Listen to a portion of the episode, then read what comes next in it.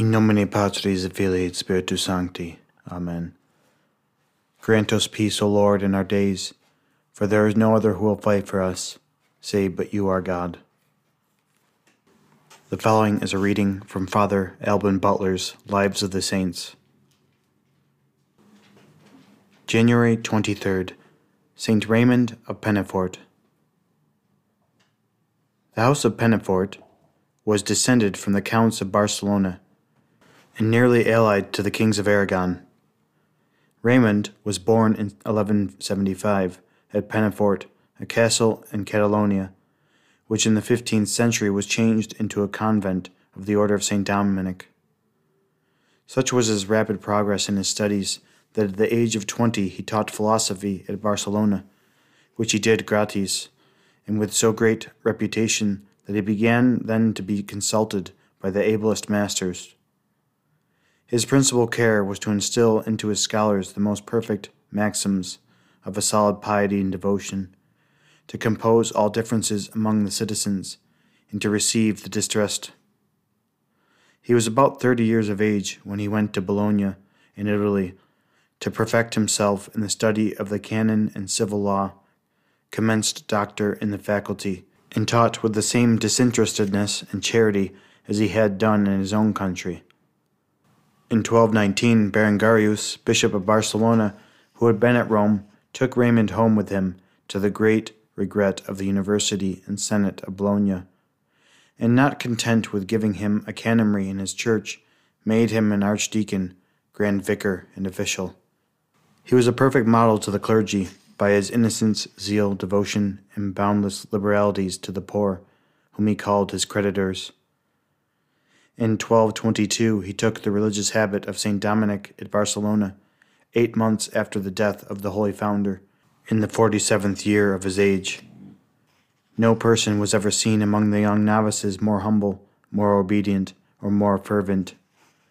To imitate the obedience of a man God reduced himself to a state of subjection to his own creatures, to teach us the dangers and deep wound of self will and to point out to us the remedy the saint would depend absolutely on the lights of his director in all things. And it was upon the most perfect self denial that he laid the foundation of that high sanctity which he made the object of his most earnest desires.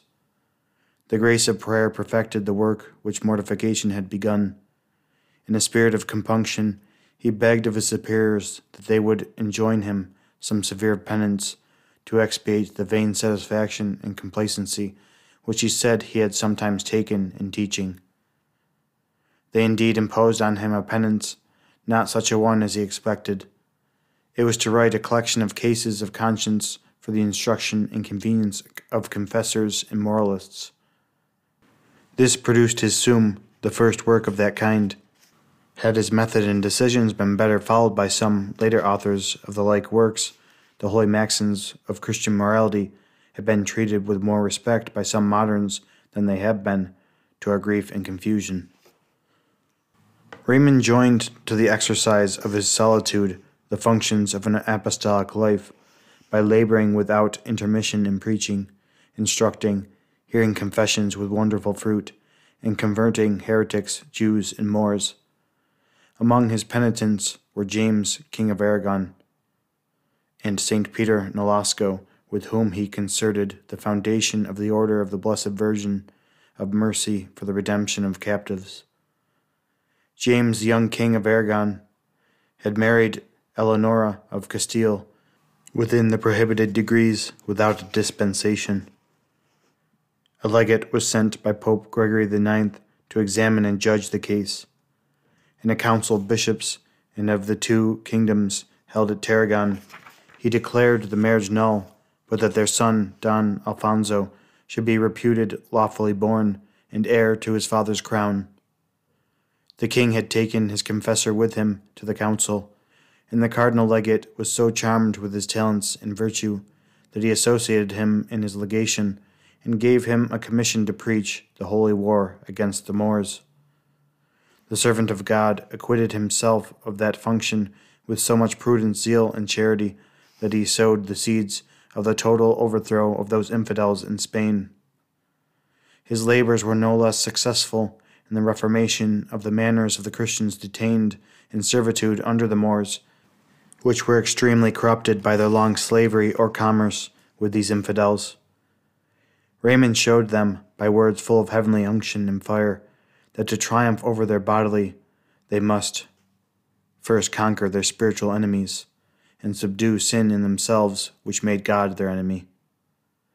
Inculcating these and the like spiritual lessons, he ran over Catalonia, Aragon, Castile, and other countries. So general a change was wrought hereby in the manners of the people as seemed incredible to all but those who were witnesses of it. By their conversion, the anger of God was appeased, and the arms of the faithful became terrible to their enemies. The kings of Castile and Leon freed many places from the Moorish yoke. Don James, king of Aragon, drove them out of the islands of Majorca and Minorca, and soon after, in 1237, out of the whole kingdom of Valencia. Pope Gregory IX, having called St. Raymund to Rome in 1230, nominated him his chaplain, which was the title of the auditor of the causes of the apostolic palace, and also grand penitentiary. He made him likewise his own confessorius, and in difficult affairs came to no decision but by his advice. The saint still reserved himself for the poor, and was so solicitous for them that his holiness called him their father. He enjoined the Pope for a penance to receive, hear, and expedite immediately all petitions presented by them. The Pope, who was well versed in the canon law, ordered the saint to gather into one body all the scattered decrees of popes and councils since the collection made by Gratian in 1150. Raymond compiled this work in three years in five books, commonly called the Decretals, which the same Pope Gregory confirmed in 1234. It is looked upon as the best finished part of the body of, can- of the canon law, on which account the canonists have usually chosen it for the texts of their comments. In 1235, the Pope named Saint Raymund to the Archbishopric of Tarragon, the capital of Aragon. The humble religious man was not able to avert the storm, as he called it, by tears and entreaties, but at length fell sick through anxiety and fear. To restore him to his health, His Holiness was obliged to consent to excuse him, but required that he should recommend a proper person. The saint named a pious and learned canon of Gérone. He refused other dignities with the like constancy. For the recovery of his health, he returned to his native country and was received with as much joy as if the safety of the whole kingdom and of every particular person had depended on his presence. Being restored again to his dear solitude at Barcelona, he continued his former exercises of con- contemplation, preaching, and administering the sacrament of penance. Except on Sundays, he never took more than one very small refection in the day. Amidst honors and applause, he was ever little in his own eyes. He appeared in the schools like a scholar, and in his convent begged the superior to instruct him in the rules of religious perfection with the humility and docility of a novice. Whether he sung the divine praises with his brethren, or prayed alone in his cell, or some corner of the church, he poured forth an abundance of tears, and often was not able to contain within himself the ardor of his soul.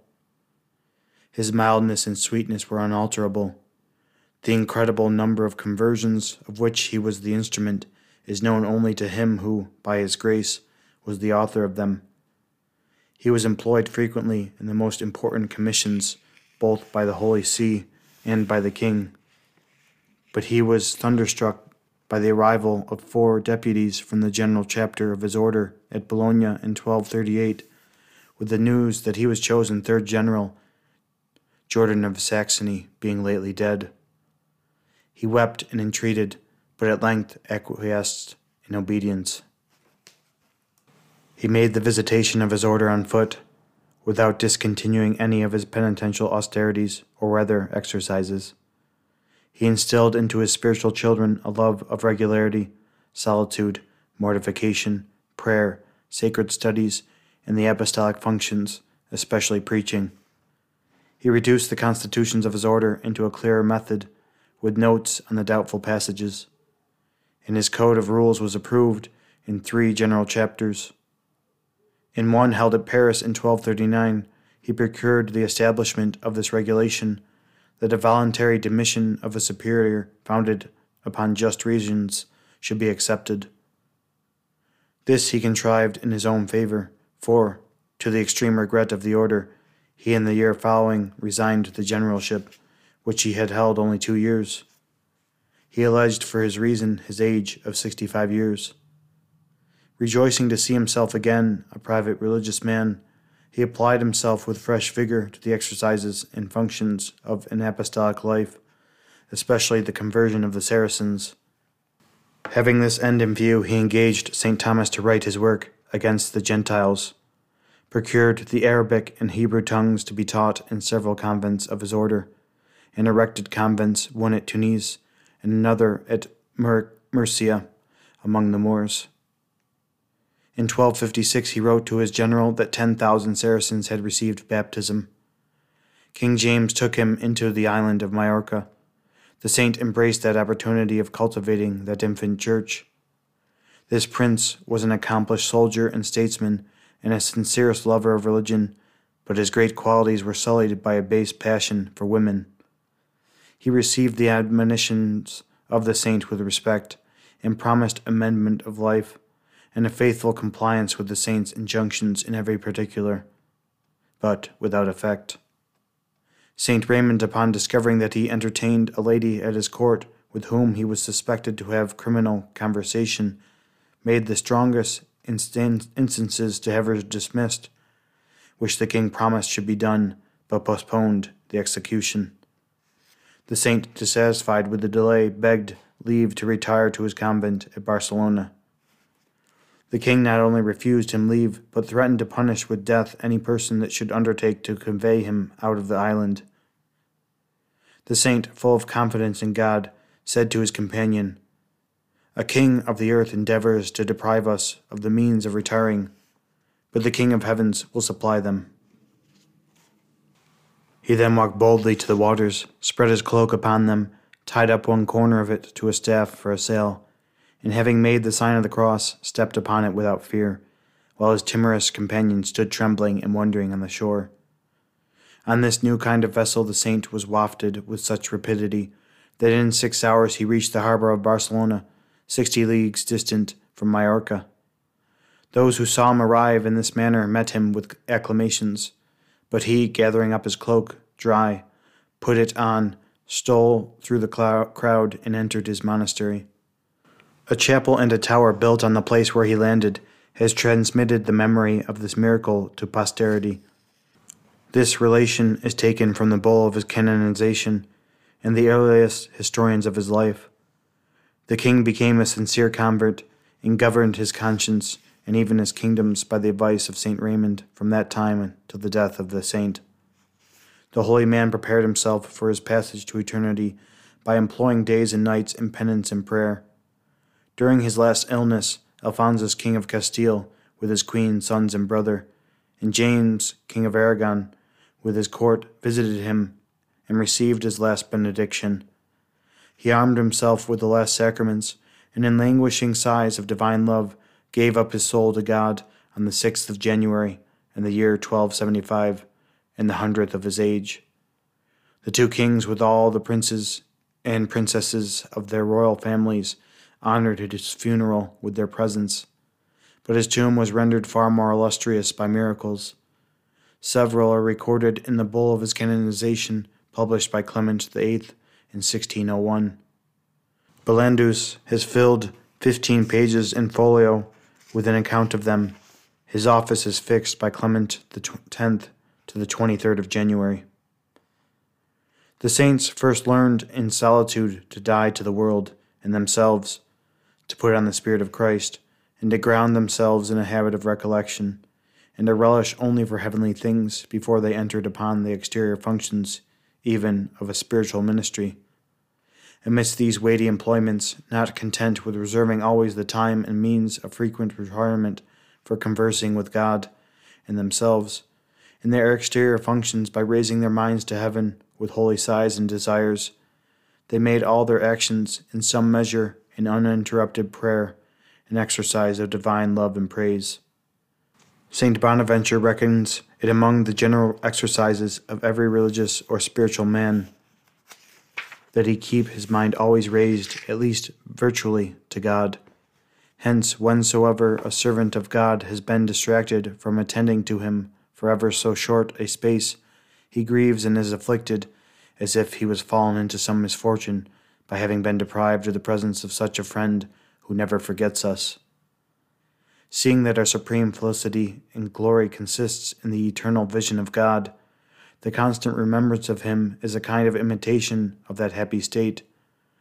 This, the reward, that the virtue which entitles us to it. Till we are admitted to His presence, let us in our exile always bear Him in mind.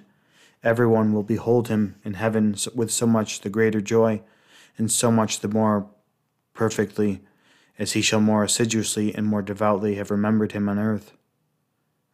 Nor is it only in our repose, but also in the midst of our employments, that we ought to have him present to our minds, in imitation of the holy angels, who, when they are sent to attend on us, so acquit themselves of the functions of this exterior ministry as never to be drawn from their interior attention to God.